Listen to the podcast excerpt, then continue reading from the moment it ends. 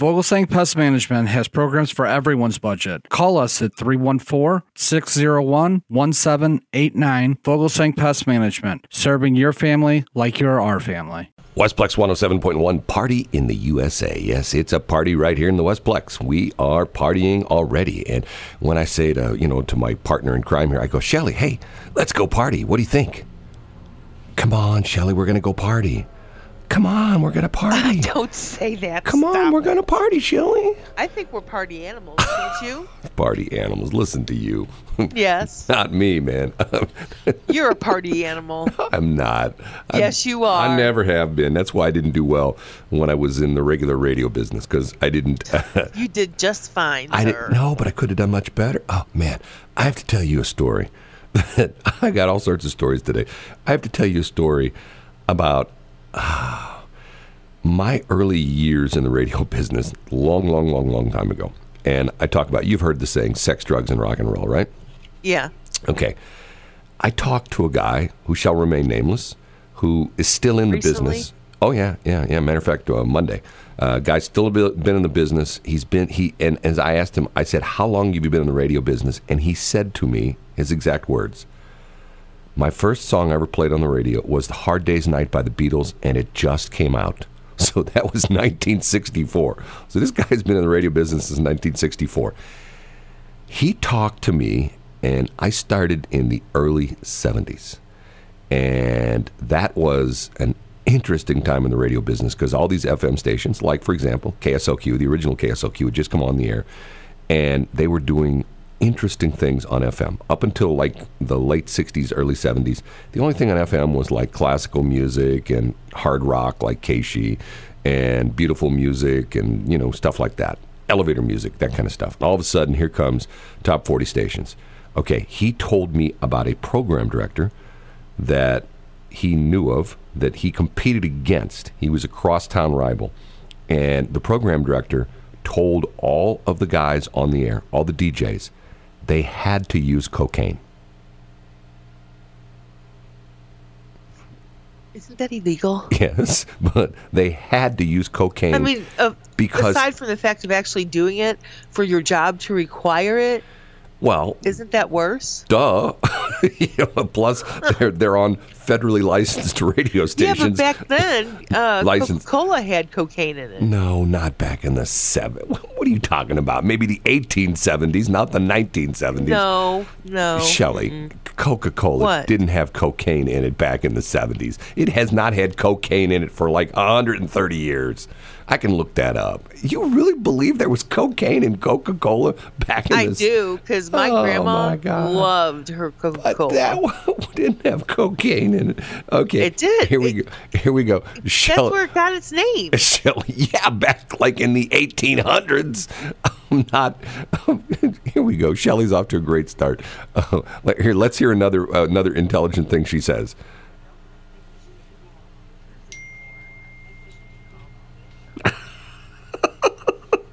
Okay. You really think that back in the 70s there was cocaine in Coca-Cola? I do. Well, then why didn't he just tell all his disc jockeys, "Hey, before you go on here, I want you to, I want you to chug, I want you to shotgun a six pack of Coca Cola." Whoa! Shotgun the six pack. That's funny. Well, but no, but seriously, this guy told his staff, and he told them he wanted them. Uh, what was the term? High and bright. He wanted them like to have energy on the radio. You know, like like sound. Hey, top forty disc jockey, they're talking like that, and he wanted them to sound up like that all the time. So we told him to take cocaine all the time, because I think I've told you, my former boss, who the the bizarre part of this was, one day I guess this is I mean going to show you how naive a stupid guy I am. I don't know, eight, nine, ten years ago, one of my radio buddies called me up and said, "Hey man, you used to work with with uh, you know pig virus. What was he really like?" And I said to him, I go, I have no idea who you're talking about. I know, I know Stern talks about pig, pig virus all the time. If you're, you know, he still talks about pig virus. And if you watch his movie, the pig virus or pig vomit, they were used interchangeably. Pig virus, pig vomit. Why in the world he called him that? Don't know. So he says to me, he says, "Oh, you don't know who pig virus is?" I go, no, and he laughs at me. He goes, you really don't know who? It's pig vomit. well, no, but it's two, he he used both of them, pig virus and pig vomit. They were they were they were both used, and and yeah, yeah. One time, sometimes it was pig vomit, sometimes it was pig virus, and I said to him, I don't know who that is, and he says it's Kevin Metheny. At the time, Kevin Metheny was still alive, and and I go, I go, that's pig vomit, and he goes, yeah, you work for him, didn't you? I go, man, I can tell you some stories. I mean, this guy was so high sometimes he didn't know what planet he was on. You know, I mean, and, and he died a somewhat early death. And uh, you know, I mean, I, I, I'm I'm I yeah, I do some weird things in my life, and I'm not the you know I don't do the healthiest things like I eat nothing but like fast food and stuff like that. But you know, when I go to the doctor and they do my resting pulse rate, it's like 65, 66, which ain't bad for an old dude. My blood pressure is usually like, you know, like for a long time, for man, up until up until probably about 10 years ago, my blood pressure was double digit over double digit. I was always like 96 over 66, something like that. You know, I mean, recently it's gone to the point where like I get upset when I go to the doctor and it's like 120 over 70 or something like that, which is still, you know, relatively low. Okay? I mean, you know, everybody says, "Oh my god, your blood must just have just nothing but but, you know, fast food in it." Um, two years ago, I had a major physical and I had all the tests and stuff like that. Um, my triglycerides and all that kind of stuff were all in the normal range. You know, I mean, nothing was like, I mean, the only thing like my entire physical, there was like one thing. I can't one or two things, and I was like on the edge. In other words, like let's say you know the elevated range would start at like ten, and I was like ten point two. You know, I was just like barely out of the the normal range. And anyway, this guy was always high, always high. And I mean, oh, God, I, I could tell you a Six Flags story. I'll tell you the Six Flags story one time. Maybe I don't. I could tell that on air. Have I ever told that story on air? About I don't think so. oh my God. First off, it was terrible situation what he did to a woman who worked on the air with us. I mean, just absolutely positively, there's no there's no excuse for what he did. Uh, and then, I mean, all in like an hour's time at Six Flags on the 4th of July in 1980. How's that for remembering things? The 4th of July, 1980, Six Flags, and we were doing a remote broadcast out there all day, and it was a hundred degrees more. And I was supervising. The contest was, what would you do for a pound of gold? And all these people sent in things to the radio station. You know, I'll do this for a pound of gold. I'll do this for a pound of gold. And we picked, I think, six finalists, and we took them out to Six Flags, and whatever they said they were going to do uh, for the pound of gold, that's what they did. And the person who we judged was the most, you know, unbelievable thing they did for a pound of gold won the pound of gold. At the time, I mean, nowadays, pound of gold would be worth gold's up about like two thousand again. Nowadays, pound of gold would be, and it was this was like a, and this is sort of weird. This is a little bit, this was a little bit um, misleading because there's the regular pound of gold, but there's in gold that when they measure it by pounds, it's not by the the the measure we measure stuff like when you go to the store and you get a pound of salami. It's it's different. I think a pound like of gold is like twelve ounces or something like that. But still, today, you know, today that would be twenty four thousand dollars if you had twelve ounces of gold. So anyway, the guy I'm assigned to sends a letter into the radio station. Can't remember his name. Should remember his name. Is from Florissant, and he describes the fact that he's uh, his his life's not in good shape. At the time, he was working at Chrysler, and at time, you know, if you remember back like in 1980, Chrysler was in deep trouble. Uh, plant was shut down. He was laid off. His wife had a job. She was out of work. He was a couple months behind on his on his house payment. Uh, things were looking bleak for him. And what he said he was going to do was cut his wife's car in half with less than 100 hacksaw blades, and he's going to do it by hand. Okay? So, so Yeah, I'm sitting here shaking my head. Okay. okay so Yeah. so uh, we're, we they they he drives his car which at the and his wife's car which at the time was a really nice car keep in mind this is 1980 okay the car's like a 77 Buick Electra and if you know your cars the Buick Electra was the biggest car they made it was like the boat it was like it was similar to like a Cadillac sedan DeVille big old monsters long two-door car Just ooze down the road. yeah, big car, very nice. Yep. And this thing only Yep. had like fifty or sixty thousand miles on, and we're going like, you do realize this car is worth some money. and I can't remember. and Maybe I can't remember what gold was worth, but it was going to be. It was going to be. He was going to make money on the fact that the car was going to be cut in half. So I'm assigned to him. So they'd come to me like every 50 minutes. Hey, Brad's over at the American Americana Theater and with Joe Joe Blow, and he's cutting his car in half. And the guy drive the drives the car in because I had to supervise this. We had to you know take pictures to certify that these people actually did this stuff because there was no internet, there was no you know live streaming or anything like that. And the guy had a jack with him and four jack stands, and he jacked his car up in his his wife's car up in the air, and put four jack stands underneath it. But he strategically located jack stands. So, and there was a method to his madness. He'd figured out where the center of gravity in the car was not not left or right, but front or rear. So what he did was he put these jack stands so that the car was up in the air, all four wheels were off the ground, but as he sawed and he started on the roof and he didn't cut from from front to back, he cut from left to right. So as as he gets up on the roof of the car and he cuts the roof, you know, like with a hands, he's got a hacksaw frame with a hacksaw blade, and he's cutting the roof of the car, and he cuts across the roof of the car, and what he did was, because of the way he had it set up, when he was cutting, the car was pulling itself apart. Get what I'm saying? Because if you've ever saw, do. if you've ever sawed something that like that starts to bind, you know, as you're sawing it, it like starts to come together, and the saw blade gets stuck.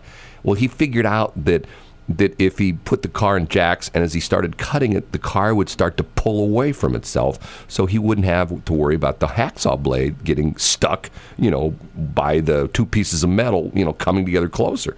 So he cuts the roof across, all the way across, and the car starts to bonk, you know, sort of sag in the middle just a little bit. And then he goes across the floorboard and starts in, like in the passenger's rear door, cuts through the, the rocker panels, cuts through the frame, cuts through the drive shaft, cuts through the floorboard, cuts through the other side, and the car. And this, I mean, this was not like like over ten minutes. This was like over like six hours, and it's hotter than hell. We're out in the sun. The sun's beating down. He's sweating like, and I'm out there too. I'm not doing this, and I'm sweating. And and he cuts the thing in half, and the car falls in two pieces. Ba boom! Falls off the jack stand. The front thing falls forward. Back thing falls backwards. Boom! He's in two pieces. Well, thank heaven he won the contest.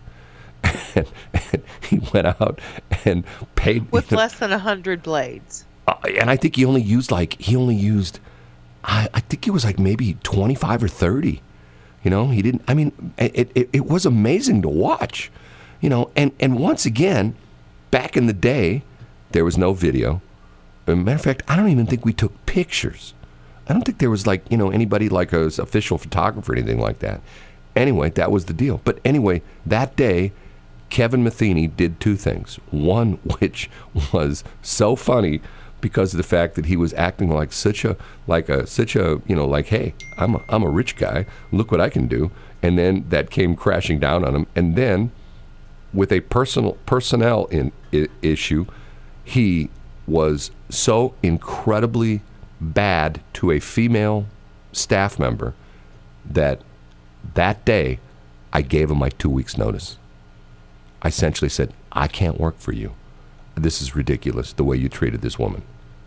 I know I'm not trying to make myself as a martyr, but it just was unbelievable. I'll tell the story someday. And it's like, I think that, like, I mean, I don't care who you are. When I tell the story, anybody who would, would, you know, hear the story would go like, oh my God.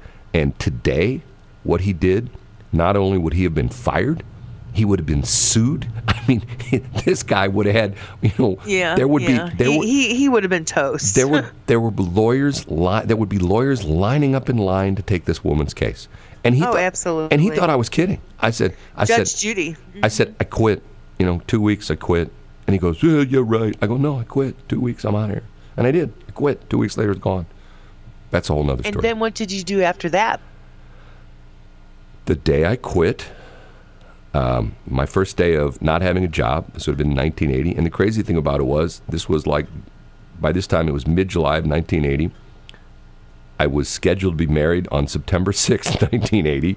I had no job. I'd quit my job a month and a half or two months before I was supposed to get married. And at three o'clock in the morning, my phone, this is pre cell phone days, my phone rings.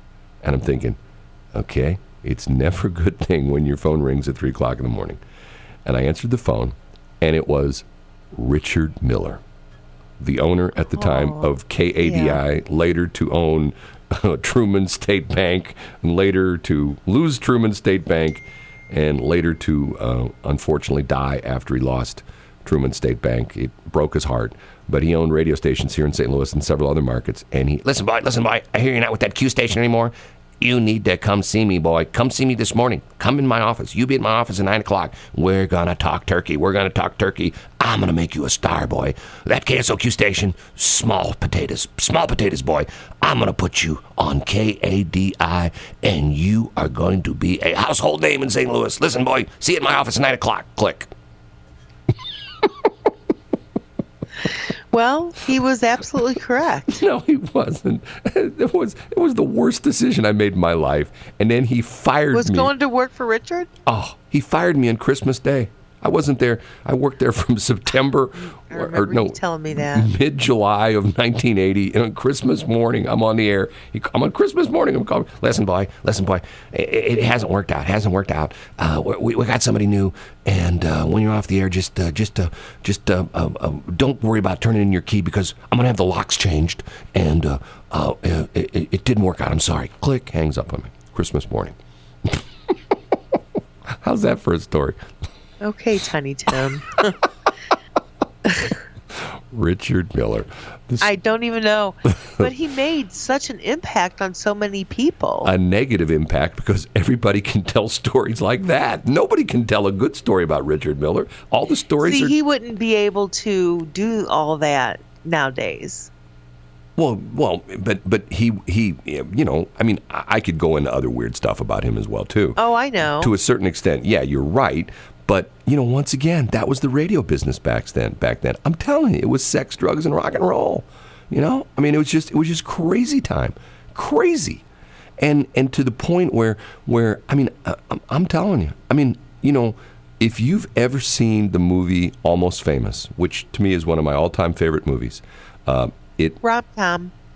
no, well, it, it isn't. It isn't. It's it's sort of intermingled as a Hey, rom com ish. No, no, no, because it, it tells a story of the era and it tells a story. It tells a story more of a young man coming of age. I mean, that's that's and and it's semi autobiographical about Cameron Crowe. If you know who Cameron Crowe is, he was the guy that directed uh, Jerry Maguire, and he and he was at one point in time married to Nancy Wilson or Ann Wilson, which can't remember which one of Heart. Uh, a fascinating guy, fascinating guy. Graduated from high school and he was like 15 years old. I mean, just weird stuff. Interesting dude. Anyway, how'd we get talking about that? I don't know, but it's What's 629. Flex 107.1? It is us, Shelly and Brad, on the radio. BS in the morning, as we call it. It is a hard to believe it's Wednesday. Um, you know, interesting. The Cardinals uh, played yesterday. I think they have a doubleheader today. And, and I'm going to ask you something. Okay, I know you're you're regularly not a sports fan, right? Right. Are you keeping track of this? No. And and like, I I guess I don't have a journalism degree. yeah. Well, you're the smart one of the two. Uh, there's no doubt about that. You're what you know. What I say, whatever man can do, woman can do better. So you're the smarter of the both of us. I guarantee you that. Uh, last night, it sort of hit me when I heard on another radio station they're giving sports scores and they're giving like and the blues now in the best of seven playoff series. I'm going like what what? We're in the playoffs? And i forgot that's this goofy round robin deal they're doing like that which is like okay we've totally and i'm going to take the word and it's okay to use a word to use on the radio in this context they bastardize the hockey season because it's not like it used to be where you know they play have the go the regular season they do play what 82 games and then they have the the playoffs which go on for months and then they have the Stanley Cup finals. I I have no idea. I mean I guess if I talk to one of my sports geek friends they'd say well here's the way it is this year. They tell me I'm going like I have no idea what uh, where they're at in the playoffs. Baseball I have no idea what's going on with that. All I know is the Cardinals missed 18 games, and now they're trying to make them up. I'm going like, okay, and the season ends what September 30th or something crazy thing like that. I don't know. It's short, isn't and today's the today's the 19th and they've got to play oh, you know all these games they're regularly scheduled plus 18 games they missed and this is all going to happen by by oh God, it's just bizarre just bizarre you know the NBA we talked about that when I was eating my my meal the other night at the bar which the lady made to go for me because she didn't want me to sit at her bar and I'm watching the NBA? She, game that's not why she made it to go. yeah, that's right. She didn't want me there. Uh, and I'm watching the NBA game, Okay. and I see I've I, I've never saw this with the virtual fans. I'm going like, okay, I've seen everything now. You know, I mean, it's like I've seen everything. It was like it was like a giant Zoom call on the wall. You know what I'm saying? Like you see getting one of those Zoom hilarious. when you get one of those Zoom calls and there's all the people sitting there. You know, like there's like page after page of people on Zoom. You know, on Zoom if you get like a big Zoom group or something like that, it's like okay, it's like it's like the Zoom wall. You know, ah man, I, I every day. See, you know what? See, for Shelley, she'll be able to say in 30 years, she'll be able to say to her grandkids and her great great great grandkids, she'll be able to say, you know, I remember back in 2020, we started that year and we thought it was going to be a wonderful year, and it turned out to be just plain blunk. And her kids are going to go, Granny, you can't say words like that. The blunk I can go blunk yourself. It was a blunk terrible year. that's, That is me. that's Shelley. That's Shelley. You right? know me well. that's Of course, Shelley. anybody that's had a conversation with me for five minutes knows me that well. Granny, Granny, did you always talk? No, no. hold- The kid would say, Granny, did you always talk like that? And Shelley would say, You're blunk, blunk, blunking right. I did. I've always talked like this. You got a problem with you little blunk, blunk, blunk? I wouldn't be that bad. Close. If you don't like the way I talk, You talk, are so funny, Go. Brad. I swear blunk, blunk, blunk. Get out here and go blunk, blunk, blunk. Yes, I said it. Go blunk, blunk, blunk. Right on. 638. Might help if I turn the wrong microphone on. turn the wrong one on. Westplex 107.1. It is BS in the Morning. I am Shelly. She's Brad. 647. Web address is bsinthemorning.show. You know what I did, Shelly? It's a stupid thing. I don't think she's back yet. What? Oh, you're there. Uh, I am back. I Can you not hear me? I sent someone a link to our show, someone who was inquiring about advertising on the show. And when I typed it in, before I sent it, I sent, I put, and you can check out our morning show website at bsinthemorning.com. Way to go, Brad. And that's not us. That's the fake BS in Las Vegas at KOMP It 92.3. is. Which, and we say fake BS is that there used to be a, what was her name? Brandy? Brittany. Brittany, Brittany. There used to be a Brittany, and the guy that was the the lady, and the guy's name was Sparks, but that's how it was not his real name. They actually changed his name so they could say BS. And Brittany um, left us. Very sad situation. And they replaced Brittany with Izzy.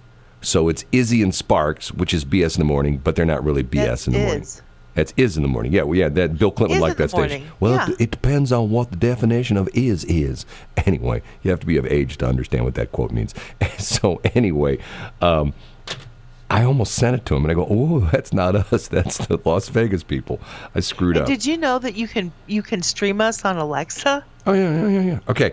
Uh, smartest woman in the world. A troy ounce is thirty-one point one zero grams. A regular ounce is twenty-eight point three five grams. So a troy ounce, which gold is measured in, is just a little bit more than a normal ounce. Uh, and there are where is it? She had it there. Uh, there are uh, fourteen point five eight three three troy ounces to a pound. So if you have a pound of gold, it's 14.5833 troy, troy ounces. Also, the Chicago Blackhawks are out already out of the, the playoffs. Yay! And baseball ends 927, and then the playoffs. So between now, which is the 19th of August, and the 27th of September, uh, the Cardinals have to play like what? 45 games or some crazy number like that? You know? But they're not going to, are they? I, who knows? They're, everybody's still going like, well, what are they going to do? They need to start behaving themselves. Well, they're doing, doing their job. They're doing double headers, and but I- you know, still, once again, the problem is is that the teams that they missed the games with how are they going to reschedule those games? Because those teams are scheduled to play other teams. And if I'm not mistaken, the way the Cardinals' schedule is set up, the way most of the teams are set up, because they're playing interleague play all season long. It's not like they're just playing all the National League teams. Uh, they're playing interleague play. And the problem is, I think most of the teams they play, they only play once. So, you know, because there's what, 32 teams in baseball. And if you figure if they played every team one time, that would be 32 games. If they played every team twice, that would be that would be 62 games. They're only playing 60 games, so yeah, maybe they're not playing every team. But but they're but you know what I mean? How if if they missed a scheduled series with Team A, and then in two weeks, uh, you know, in Team A they never play Team A again. How are they going to make up those games? Because that other team's scheduled for other games. It's so weird. You know, we just need to take the rule book out. And you know what? I'm, I'm well, they clearly already have. Well, I'm, I'm, I'm happy to say, I'm telling you, I'm happy to say, say that, you know, everybody's been criticizing Joe Biden, who I think he's gotten a lot of unjust criticism. Everybody's been, been criticizing Joe Biden because he won't come out of his basement and he won't do interviews. And man, he has had some, over the last couple days, he's had some really, really tough interviews with some really tough journalists. First off, that world renowned uh, journalist uh, Cardi B interviewed him the other day. And I think yesterday, uh, the guy from Hamilton, uh, Manuel uh, Noriega, uh, isn't that the guy's name? Manuel Noriega. He's and he also not only is this guy a talented, uh, you know, uh, performer and writer of the music Hamilton. He used to run the you know the country Panama. And anyway, uh, he interviewed Joe Biden, and oh my God, the questions were so tough. Joe, what day is it? Oh, I think it's Tuesday. Yeah, good, good, Joe. They're tough questions. Joe, have you ever seen my play Hamilton? Oh, yeah. I loved it. I loved it when you came out on the motorcycle. That was really a good part of that play. You know what? Shame on you, Brad. Quit messing with that man. Oh, well, he, I think it's horrible. I do. I it really does bother me to my core well, that they are um doing this to this this man. Shelly, you and I've talked about it. You know, the sad part of it is that I think that behind the scenes, well, you know, okay, look at it this way. Let, let's be fair, okay? The Republicans, the, the, the Republican machine are going like, oh my God, we got Donald Trump again. Oh my God, Donald Trump. And the Democrats are going, oh my God, we got we got Joe Biden. Oh my God, we got Joe Biden. You know, and the Republicans. He's impaired, though. The well, how could he run the country? some, some, people will when say he's impaired. Some people say Trump's impaired as well too. Trump's been Trump impaired for years. just okay, egotistical. so here's what they need to do. They need to get the Republican kingmakers and the Democratic kingmakers, the real power behind the parties. They need to have a secret meeting somewhere, and they'll say, "Okay, we'll make a deal with you. If you'll get rid of Trump and put in Nikki Haley." we'll get rid of, Joe Biden and put in Tulsi Gabbard. And then I would go, yes, the the world's best election. Two young, vibrant, intelligent women going head to head. That would be the election, not two old guys who are like you know throwing stones at each other. We need two young two young women, and you know what? and may the best woman win. That's what you say. May the best woman win. How many times have you said that? It's always let the best man win. Let the best woman win. Tulsi, Nikki, good luck. One of you two is going to be our next president of the United States. Don't you think that would be an election? It would be an election. But- it would be better than them sitting there, um, I, exploiting this poor man. And then 30 years from now, 30 years from now, Shelly with her grandchildren, and she's sitting around and, Grandma, who did you vote for back in 2020? Well, Sonny, I voted for this blankety blank blank, and he was a real blankety blanker.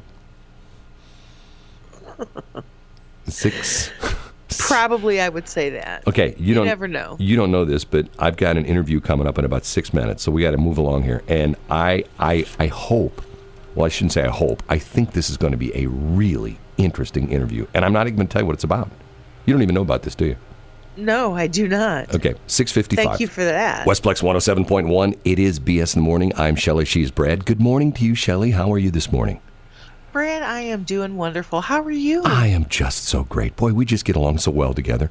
And uh, when I see We do. when I see you later today, Until uh, you blah blah blah, and then I want to, you know, like throat punch you or yeah, something. then you're going to punch me in the face. Okay, Shelley. Unfortunately, you know the uh, situation we have here with some technical di- uh, issues. I'm going Yes. to put you sort of on the sideline here for the next few minutes because, yeah, okay. I have on the phone with me a who I think uh, is an incredible storyteller, and I'm going to try to do this correct, and hopefully he'll correct me. Danny Wistentowski. Did I get it right? Close enough. Okay, Pretty good. go go ahead and pronounce it for me.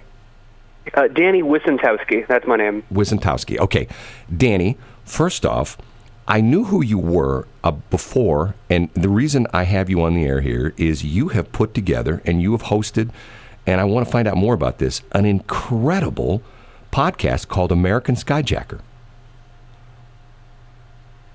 Uh, yeah, so it's been out now for, uh, you know, now it just released its seventh episode last night, but the podcast is out, and it's uh, one of my uh, a story uh, that I've been following since 2014, really, for most of my career. Um, and it's just an amazing St. Louis story uh, that that doesn't quit. Now, let me take back a little bit here and do a little bit more about you. First off, and I, I, I, I don't know how to put this, but you used to be a reporter for the Riverfront Times until the Riverfront Times sort of shut down. Is that correct, or is it still in business? So there's some good good news on that front. Um, I was furloughed as a reporter. I've been a reporter for the Riverfront Times since 2013. I was furloughed in, in March uh, with everything going on, but uh, I, I'm happy to say that RFT is very much alive. I was hired back uh, just two weeks ago. I'm now just a couple weeks back into being unfurloughed as a staff writer again.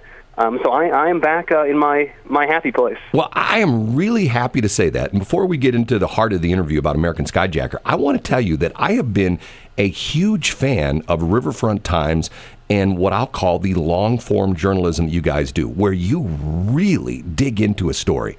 And um, I think that that is, and, and here's the crazy thing I kid with Shelley all the time, who's my co host, the fact that I have a journalism degree, and my journalism degree is sort of a waste nowadays because nobody practices journalism except people like you.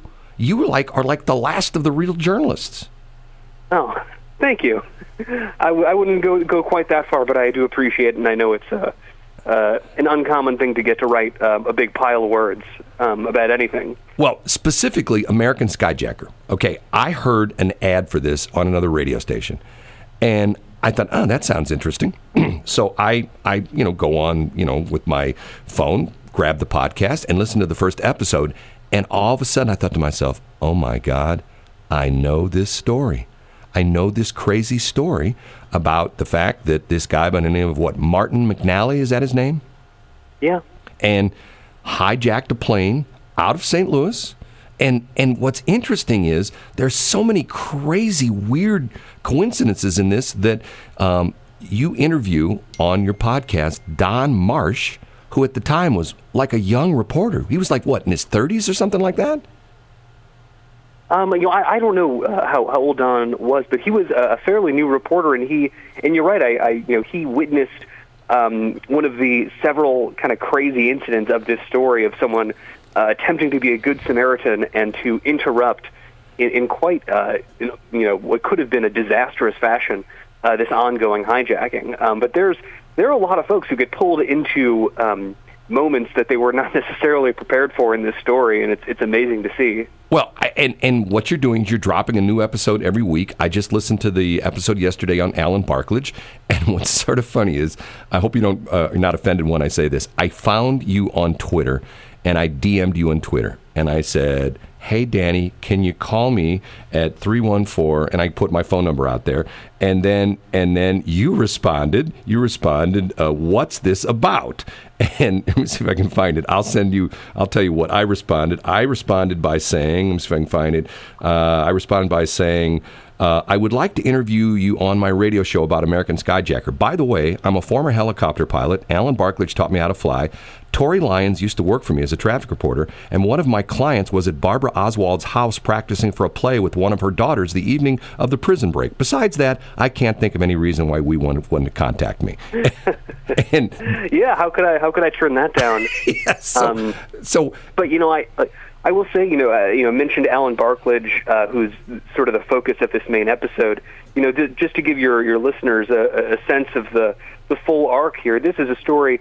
Uh, as you said, the podcast is called the, Mar- the American Skyjacker: The Final Flight of Martin McNally. Martin McNally is our St. Louis hijacker, who, who in 1972, who I've interviewed quite a bit for this story. Um, but this story kind of takes years to, to continue to get more and more crazy, and so Alan Barklage, who uh, you know, your listeners may may recall, was St. Louis's uh, you know radio traffic hero you know hero helicopter pilot, um, and so you know this is a part of a story that involves you know him being hijacked, uh, you know, and being forced to fly to Marion Prison to break out some prisoners, and so this is uh, you know. You know, I, I'm certainly I've heard so many amazing stories about Alan Barklage from folks who knew him, um, as you do, I'm sure. Um, and so it's been amazing to continue to find folks who you know knew these larger than life characters in this story firsthand. Well, what I think you do so well, and, and you know what what I what I find fascinating about podcasting is, um, I think the true art form of storytelling is something that's coming back, and it's coming back through podcasting. And what you've done is, and I think the word you use, the arc of the story, like you said, it starts out about Martin McNally. Then it sort of morphs into a story about Garrett Trapnell, who was also a skyjacker. Then it morphs into a story about Barbara Oswald, who ended up skyjacking Alan Barklage in her helicopter. And I'm going like, okay, this just can't be for real. If someone were going to write this movie as fiction, nobody would believe it, would they? Yeah, I, I entirely agree. And this, you know, I think what you know, what I had wanted, you know, I think by sort of luck, the way that I approached the story, I initially found out about Alan Barklage. And through my interest in Alan Barklage, I ended up finding Martin McNally. And so for me, these stories were tied together by my process of reporting, but I think it was, it was you know, really my decision and the decision of, of the editor of the Riverfront Times to really, you know, fi- figure out a way, can we put all of these stories together? Can we tell the full arc? And the, the guy who's sort of in the driver's seat is Martin McNally. He gets to witness all of these events and all of these, as you say, these multiple hijackings. You think you, you think you're at the last hijacking in the story, but you are not. You are mistaken. Um, and so, you know, I, I think it's been so, uh, you know, an amazing challenge, but also really satisfying to try to put a very complicated story with many climaxes uh, and many seeming endings together um, with a, a, many beginnings and many ends, um, and to have Martin McNally uh, as I said, kind of in you know as your uh, guide to this story. And now, what you do is you've got a lot of interviews in there, a ton of interviews, and the most interviewed person is Martin McNally. And can I just synopsize this for my listeners about the situation with Martin McNally? Um, Martin Mc, Martin McNally is a guy who was what was it, was he in the Navy? Was that the Navy or the Army you talked about? Was he, he was in the Navy? Okay, he was in the Navy. Got out of the Navy, decided he wanted to do something, and he started to become sort of a small town or small time criminal. And then the DB Cooper thing happened, where DB Cooper uh, hijacked a plane, a 727 that had the staircase in the rear, jumped out of the plane with a bunch of money, and was never seen from again. So Martin McNally decides he's going to do that. He flies around the country to fi- try to find an airport. And at this point in time, airports are just starting to put in security. And he flies around the country to find an airport. And he's, he's from Detroit. And he comes to St. Louis and he goes, ah, this is the place. I'm going to, you know, skyjack a TWA flight. So then, like a, like a week or so before he's actually going to do it, he comes back to St. Louis to check on everything and finds out that, uh oh, TWA has put in, uh, put in uh, uh, you know, metal detectors and he can't fly TWA. But yet American Airlines still doesn't have it. So he books a flight in American Airlines to what? Tulsa? Was that where it was? Yeah. And he gets on his flight and he skyjacks the plane. The plane comes back to St. Louis. He gets come back to St. Louis. Then uh, he's he's asking for three hundred thousand dollars in parachutes.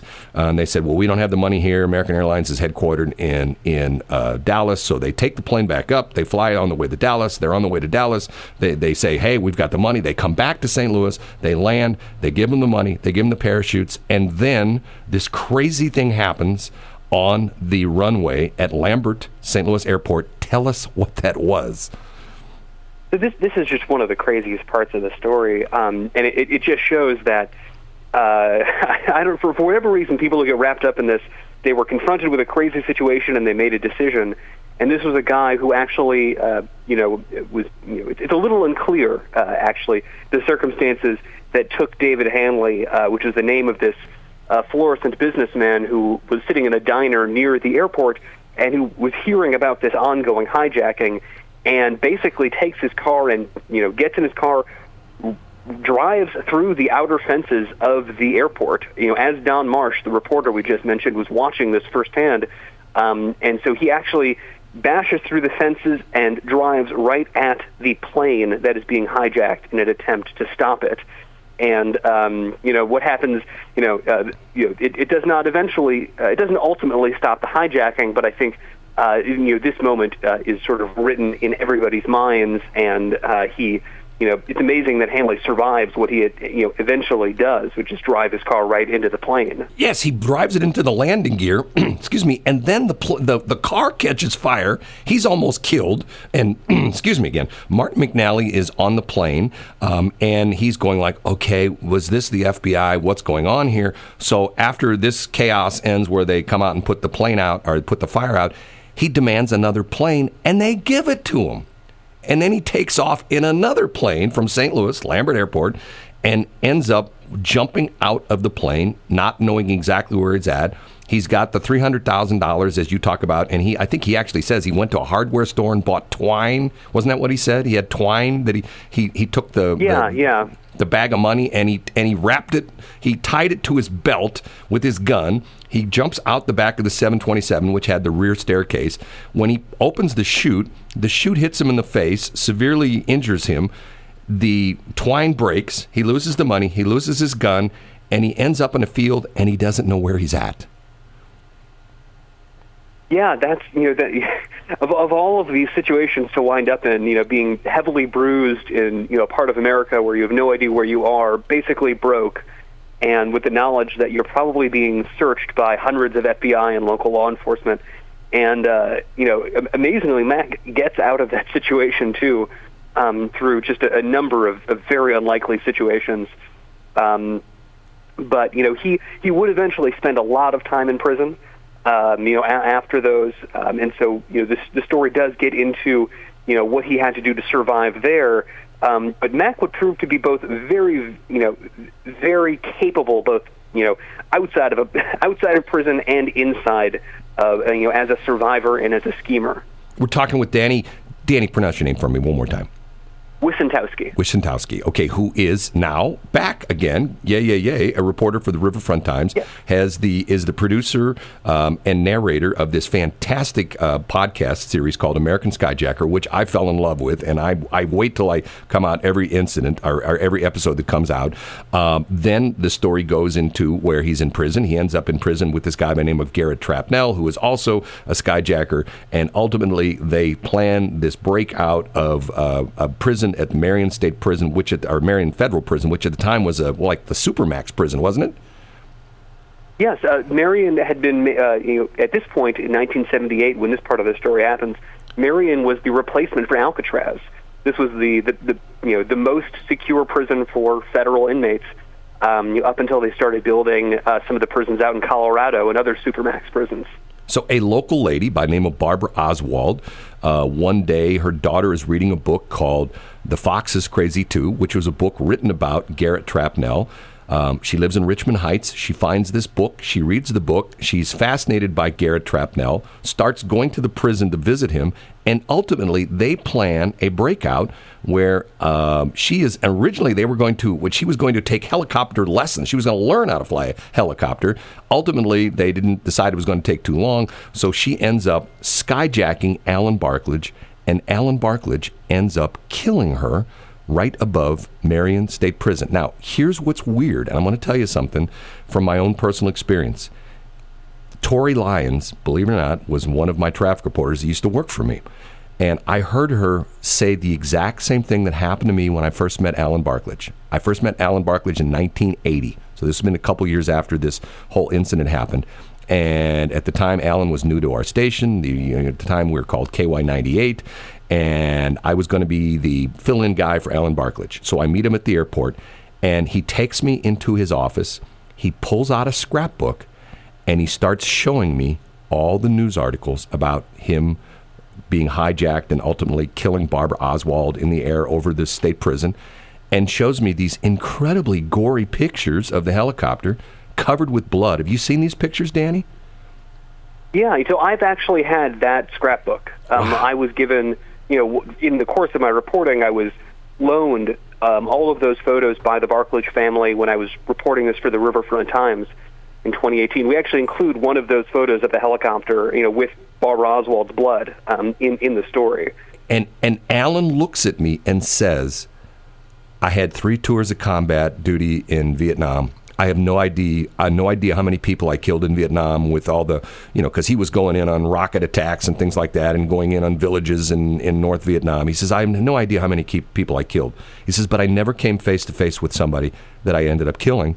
And he says it has impacted my life, and my psychiatrist tells me I have to tell this story. So anytime he met somebody new, he'd grab this scrapbook and he'd show this this whole thing of his life with this skyjacking. And it, it, it, I can remember like it happened yesterday. And that was 40 years ago. Wow. Just, just an incredible thing for me. So I've got the, the, the podcast is American Skyjacker. How many more episodes are there still to drop? Um, so we now have uh, three episodes left, uh, I believe, if I'm counting right. There's 10 total. Um, and we've just, now, as, as you said, we've just moved through um, kind of the the first piece of this ridiculous um, prison escape uh, using a hijacked helicopter. Um, but there is there's still a, a lot to go, even with, with as much as that has already happened in this series. Um, there's kind of you know uh, a few last uh, curtain calls to make. You know, and I have to tell you, I think you've done an excellent job with this. And I hear in the credits, part of this was produced at Clayton Studios here in here in, uh, in Clayton, Richmond Heights, wherever that's at, right there. Oh uh, yes, and this was all uh, recorded at Clayton Studios and, and done remotely, uh, which was a change in our initial plan, which would have had me fly out to a studio and then to do all of this as it was in the the before times. Uh, so this was all um, done very much through, with a lot of Zoom calls and a lot of remote uh, technical assistance. Now, here's my crazy question. You're a uh, Riverfront Times, primarily, uh, I guess you would call a print journalist. How did you get into doing uh, to doing this? This uh, as far as the uh, this the uh, the the podcast. Um, you know, I you'd have to ask the producers why they wanted me to um, be the host necessarily, but you know, uh, I have been working with Pegalo Pictures, uh, with Eli Kouris and Joshua Schaefer. Those are the, the writers and producers uh, on this podcast with me. Um, and, you know, initially we'd been you know, set out to start filming this uh, as a documentary project. And, and I will say that that project is ongoing as far as where that's, uh, you know, where that will eventually wind up. Um, but I, uh, you know, I think to their credit, uh, I think they found a, a creative vehicle that could hold a story of, of this size, and we had so much great material. We had so many interviews, um, and uh, you know, I was we were able to sort of write a, a script that could weave through all of these, and you know, it ended up just feeling really natural for this kind of radio drama, um, this very intimate uh, and exciting uh, you know story because just there's so many things that happen. You know every every you know minute to minute is and then this happened and then this happened and there's action and there's people saying what they remember and um, and it, it you know eventually it almost felt you know kind of obvious and this this wonderful kind of audio story being told that just you know, really doesn't you know, it doesn't take the foot off the off the gas very much at all. I, I, I, totally agree. I've been totally enthralled with it. I mean, when I first I listened to the first couple episodes, and I was just like hooked and like you got me. I'm like i'm like you know i want my fix every week when the new episodes come out. And i mean to me uh, i'm the kind of guy that you know my business for the most part is a lot of audio and digital as well too. But i live this. I live audio every day. And for me to just be totally you know wrapped up in something like this it's fascinating. Now here's a nosy question okay? And i ask this all the time because we, we're starting to do a lot of interviews. Matter of fact i don't know if you know this uh, here's a story that you might want to do on uh, do you are you familiar with the history guy? Do you know who he is uh, no, no. He's a guy who uh, used to work. Uh, he's local, lives in the Metro East area. Used to uh, be an executive for one of the local healthcare uh, insurance firms. Got laid off. Decided he was going to do something different, and he is making a nice living by doing history videos. He does three of them a week uh, from his house over in the Metro East, over in St. Clair County. And he's a fascinating guy. And what I've started doing is I'm interviewing these people who are doing different things digitally and they're making money at it. So here's my question, and you don't have to tell me if you don't want, but are you making money at this? Uh, yes. So the nice, I, I'll, I think I'll just say, you know, that that you know this was, uh, you know, this was done all kind of you know very professionally, and you know, as you can hear in the podcast, you know, there was a lot of production value put into this, and I think there was it was really nice to see. Uh, Pegalo Pictures and Imperative Entertainment, you know, see the value in this, and I, I think they treated me very well uh, with respect as a creator and, and someone that they, uh, you know, were were working with professionally. And so I felt I, I felt you know, you know, really great with the people I've worked with. Um, and I, you know, I don't know if there'll be, you know, more podcasts or more stuff in my career. I am really happy with the with RFT and being a print guy and doing journalism, and there's no shortage uh, of work for it. Um, but you know, I, I can't, you know, say enough uh, that you know I was I was entrusted to be the host of this uh, with really no no broadcast experience. Um, and it's it's you know I can only credit you know you know the work we've done on the story and their input and help in uh, kind of bringing it forward and making it sound like I know what I'm doing. Well, and and and being a journalist myself and having my journalism degree from SIU with my professor Camille Winter, who would always say, "Ask the tough question." My tough question is: so they put a little jingle in your pocket, correct? Yes. Okay, that's all I want to know. And you don't have to tell me how much. But once again, this is fascinating to me because people are making money at the new digital world of, of podcasts and YouTube and blogs and websites and social media. And I'm fascinated by it because some people are making a killing at it. And it's to the point where, to me, it's like a new frontier. It's like we're on the edge of something new and and fascinating. And to me it's just so exciting to be you know sort of a part of it and to just watch the whole thing. And to see once again somebody like you who is sort of out of your element but you know because you're being a print journalist but you do an excellent job on this. And i commend you for that. Thank you uh, I think next, uh, if there's anything uh, other projects, I will be asked to be paid uh, only in large bags of money dropped from the sky. Uh, so and they'll that'll give be my next requirement. yeah, they'll give you a parachute and you have to jump out of a plane, right? yeah, no, really make it make me work for it. Okay, Danny, appreciate your time. American Skyjacker, you can go down and you can, if you have uh, your phone, you can uh, pull it up. It's on all the different uh, different podcasts. You can search it on on uh, iTunes or you know, you just if you just go into Google and type in American Skyjacker, it'll come up and it'll find it. Uh, if someone would want to get in touch with you, any kind of contact information, maybe someone's listening has more information for you on this or have some questions, uh, any kind of contact info. Uh, well, my, my Twitter DMs are open, and I believe I have my email uh, on there as well. I, I wouldn't, uh, if I started spelling my last name on your show for you, because it's part of my email address, we'd be here till the afternoon. Uh, but I, I think folks can find me. They got my, I got my email address on the bottom of all my RFT stories, which uh, are fairly consistent. So if, if folks want to get in touch with me, there are a few ways they can find out pretty easily, I think. And, and, let me give a shot at this. I, I, I think I have your spelling correct. W I C E N T O W S K I. Is that correct? Yep, that's me. That's Danny. Okay, and if you want, and I found him by just starting to just typing in Danny and then put in, you know, I can't remember what I put in, and bang, then you popped up. Danny, so much. I appreciate it. I think you've done an excellent job on this, and I am really glad to see a St. Louis. Uh, sto- story, a St. Louis person like yourself, and this has turned into a huge national and international podcast because it's just so fascinating. Yeah, I, I, hope so. I hope a lot of people are enjoying it. Danny, appreciate it. Thank you so much. All right, thanks for having me. Have mm-hmm. a great day. Bye bye. Shelly, you still there? I'm here. you, that you, was pretty fascinating, actually. You got to listen to this thing. I mean, it's really uh-huh. good. It's really good. I mean, it, and and and once again, he's not. A, he's a print guy, and I've read his stuff in the Riverfront Times. He is my old my old teacher, Doctor Winter. Would be proud of that guy. Yes, he would. Because he's a digger. He'd be proud of you too. And, no, he wouldn't. Um, as long as you quit saying that your journalism say, degree was no, he'd say to me worthless. He said he would say to me, "Mr. Hildebrand," because he called everybody like that. Mr. Hildebrand, you're doing what? You're on a radio station and you call yourself BS in the morning? Oh, I'm totally disgusted. That's what he would say. Oh, he would. That's exactly what he would. He would say, "Bravo to you for being an innovator." He would say, "I'm totally disgusted by you," just like my mom said she hated me. So that's a whole other Oh, story. stop it. 726 Westplex 107.1. It is BS in the morning. I'm Brad. She is Shelly. And every time I play that song, Shelly gets on the radio and she says, Things that make you go, hmm. That's what? What happens every time?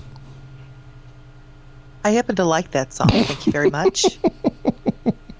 You you happen to like that song? I do. Ain't nobody does that. Your favorite guy, You and your little trickster things. Sir Smashington, you know, who is a fascinating guy. Isn't he just a good human? he just he's a good guy. He really is. He's a great guy. Um, Really? and um, having some have had some rough times in his life recently. His wife passed away a few years back. Um, you know, and he's uh, have he's been on TV talking about uh, some of his own health issues, uh, and uh, he's back in the business. He's working at another radio station. I'm glad hear it. he's on our station. Matter of fact, he's on both of our stations now, all three of our stations on Sunday morning with his religious show called the uh, People's Party, and uh, he is a true It's the People's Praise Party. People's Praise Party. You're right. I'm sorry. Um, he's a true uh, icon in our industry. Once upon a time, was Yes, a is.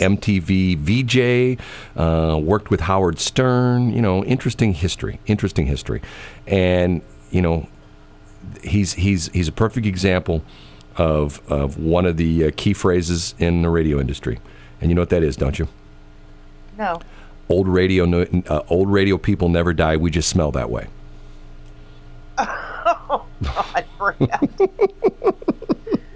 Did you come up with that yourself? No, that's when you go to broadcast school. That's one of the things they teach you. The They- Broadcast Center? Well, no, I just broadcast school. Are you talking to your Nord again? No, I'm not. You know- I was trying to do something I'm without going- holding my I'm- microphone. I'm, going to do a. Uh, I'm going to do you know because everybody's doing podcasts and things like that. I'm going to do an instructional video that I'm going to charge for, and I'm, I'm only. how to actually do my job. no, I'm gonna I'm gonna only charge you 99 bucks. Everybody else is gonna pay 3.99. But Brad Hildebrand teaches you how to properly use a microphone. Hi, hi, I'm think I need Brad, and I've been working behind a microphone for years, and so I'm here to teach you the proper technique. Now, show you the improper technique. Here's my co-host, Shelly Barr. Shelly, say something off mic like you normally do. Okay. That's the improper way of using a microphone. The proper way of the microphone is, depending on what style microphone you have, it should be anywhere from about three to six inches away from your lips, and you should be speaking directly into the microphone like this. That's your cue. Hi, everybody. No, I knew it was my cue. you didn't pick up right away. That's correct. That's now. I never pick up right away, Brad. You know me, right? You've, Here's- been, you've known me for. Hey, it. Hey, Quite some I'm. I'm doing the instructional video. Knock it off for a minute. Okay. Oh, I'm sorry. Here's the improper way of doing the microphone again. Shelley? This is the improper way of doing. As you can tell, you can barely hear her, and it sounds like she's in a trash can somewhere. Now, when she uses the Brad method and puts the microphone right in front of her lips and talks directly into it, she she sounds like this. This is how you sound when you don't put your microphone in and, and jump in the trash can. So there you have it. I'm glad you bought this class for $299, and now you too can be a professional radio person using your professional microphone techniques. And your certificate of completion shall be issued to you shortly. It will be in the mail if Donald Trump doesn't grab it out of the mail and rip it up before it gets to your house. He's not going to do that. there they go. They're not going to defund the um, post office, are they? Oh, this whole crazy thing. I mean, now the guy who's the new head of guy, Mr. Lovejoy, whatever it is, no, no joy, whatever the, the guy's name is. Uh, now he's Mr. "Uh, Love Butter. no, well, uh, we're, uh, we're we're not going to change anything now. And the crazy thing about it is, I spoke to someone who knows more about the postal system than most people. Actually, someone who works in the postal system, and I asked them the question: Okay, so your volume's down, correct? Yes, our volume's down. Have you had a tremendous decrease in the number of people work there? No, not that many different. It's pretty much the same crew as before. So if the volume's down and the same number of people are working there, and you still have the same number of trucks, yep, still the same number of trucks. What's going on with the postal service? I don't know. and and his his response was, "I think it's much ado about nothing." That's what he said, and he works there. That's what that's what people thought about the coronavirus too, and it's pretty much shuttered down the oh, whole Oh, world. Shelley, don't compare the coronavirus to the post office. You know, remem- remember for a while, remember when this first thing first hit, people were, were spraying their mail with Lysol. Remember that? Yes, I do. It's like, okay, you got you're going to spray your mail with Lysol. Okay. So why don't you just get like what that, that movie that John Travolta was in when he was a young guy, Bubble Boy, or whatever it was. Remember Bubble Boy? yes, I do. we'll just put ourselves in a big bubble and we'll just walk around like, hi, I'm Bubble Boy, I'm Bubble Girl. How do you drive your car when you're in a bubble like that? You know, That's probably one of the very few movies that he didn't dance in. in Bubble Boy, What- wasn't that the name of the movie? Uh huh. Here, let me see if I can find it real quick. Let me see if I see. I've got to find what Because John Travolta danced in almost every movie he did, Bubble. Hold on, even Pulp Fiction, Bubble. which I still don't understand. Uh, one but- of his, you know, one of his, one of his, um, uh, one of his favorite, one of my favorite dance scenes of him is, um, remember the movie Michael where he played the angel? Yes. And you know what? Here's Yes, the, I do. Here's the thing, I've never seen that movie. Smells like chocolate chip cookies. I've never seen that movie. Uh, the only thing I've You s- have never seen the movie Michael? no, I've only seen the dance sequences where he's in the bar and he Oh, starts that's dancing. you YouTubed he starts dancing with all those women, and the, Yes. the guys get jealous because he's out there on the floor, and it's him and all these women dancing together, and it's a great dance scene too, where it's like it's not any kind of fancy schmancy kind of stuff. Bubble Boy, uh, no, hold on a minute, this is 2001. That can't be right. Was No, it's older than what was that, the isn't it? original uh, Bubble Boy 2001? Bubble Boy.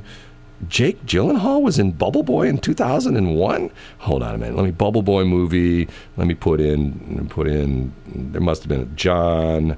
Here it is, John Travolta. Bubble Boy movie, John Travolta, uh, 1976. Holy cow! He looks like he's like a kid, which at the time he probably was. He was probably 18 or 19. Yeah, 1976. Drama romance. Oh, The Boy in the Plastic Bubble. That's what it's called. The Boy in the Plastic Bubble.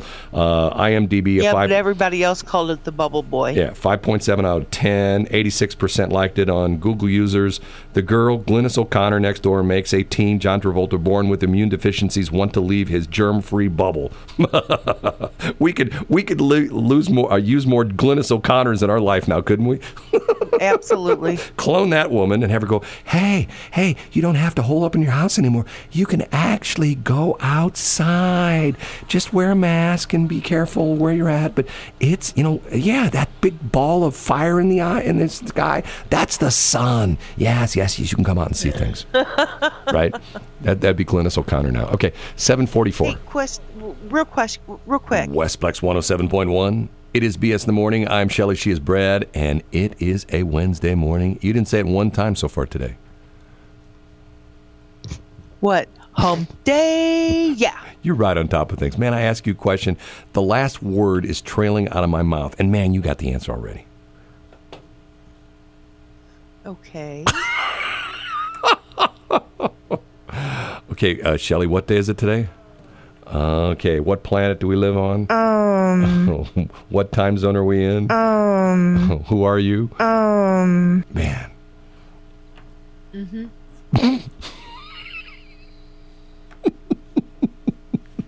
the only reason I know what day it is is because of my pill minder.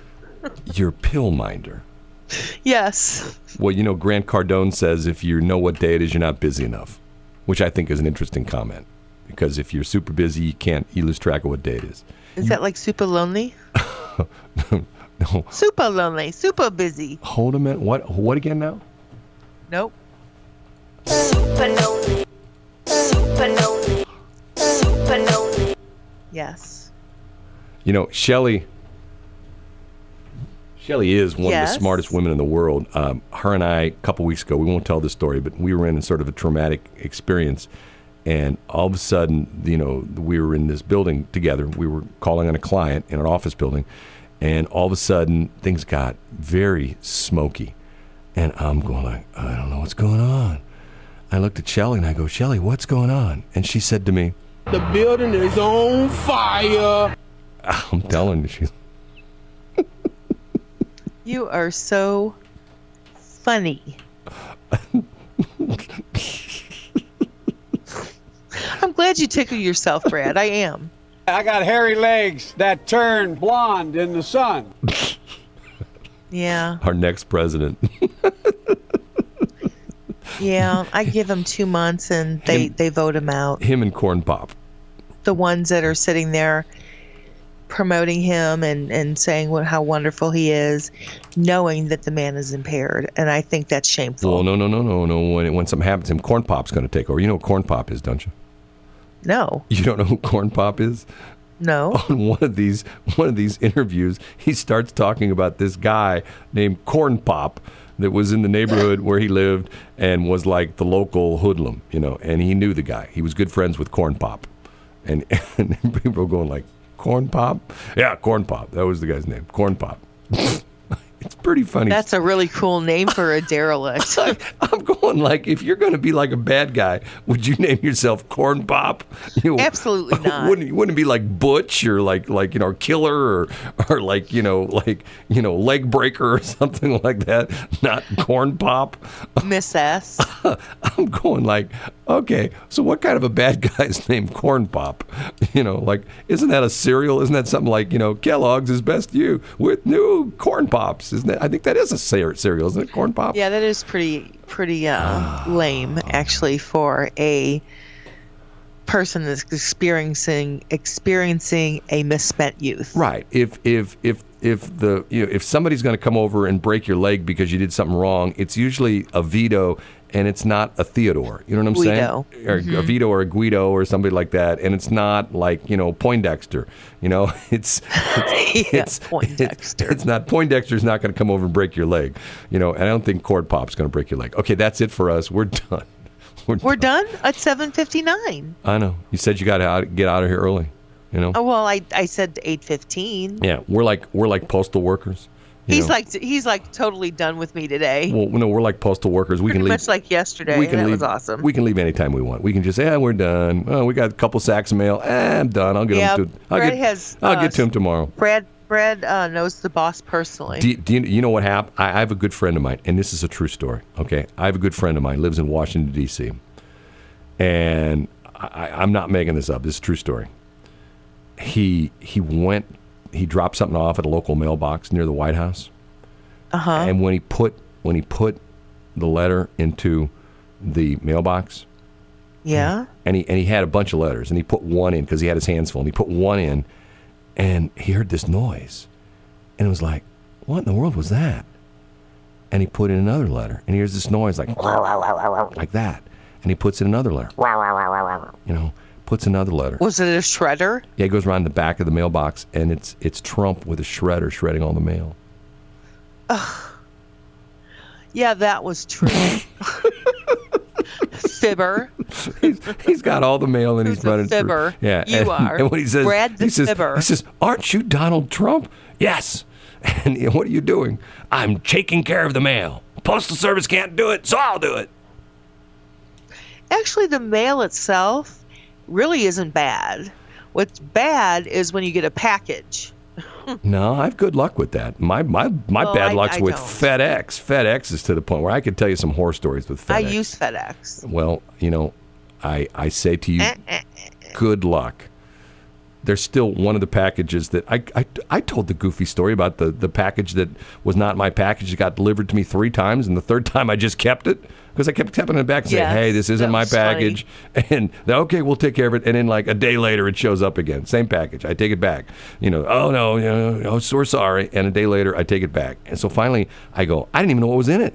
So I opened up. It was a nice HP computer. So I'm thinking, it's mine now. you know, they keep delivering it to me. Well, you do did you do you did do your due diligence. Did say you, that did three you- times. Did you say do did do? Is that what you said? Did you say do did do?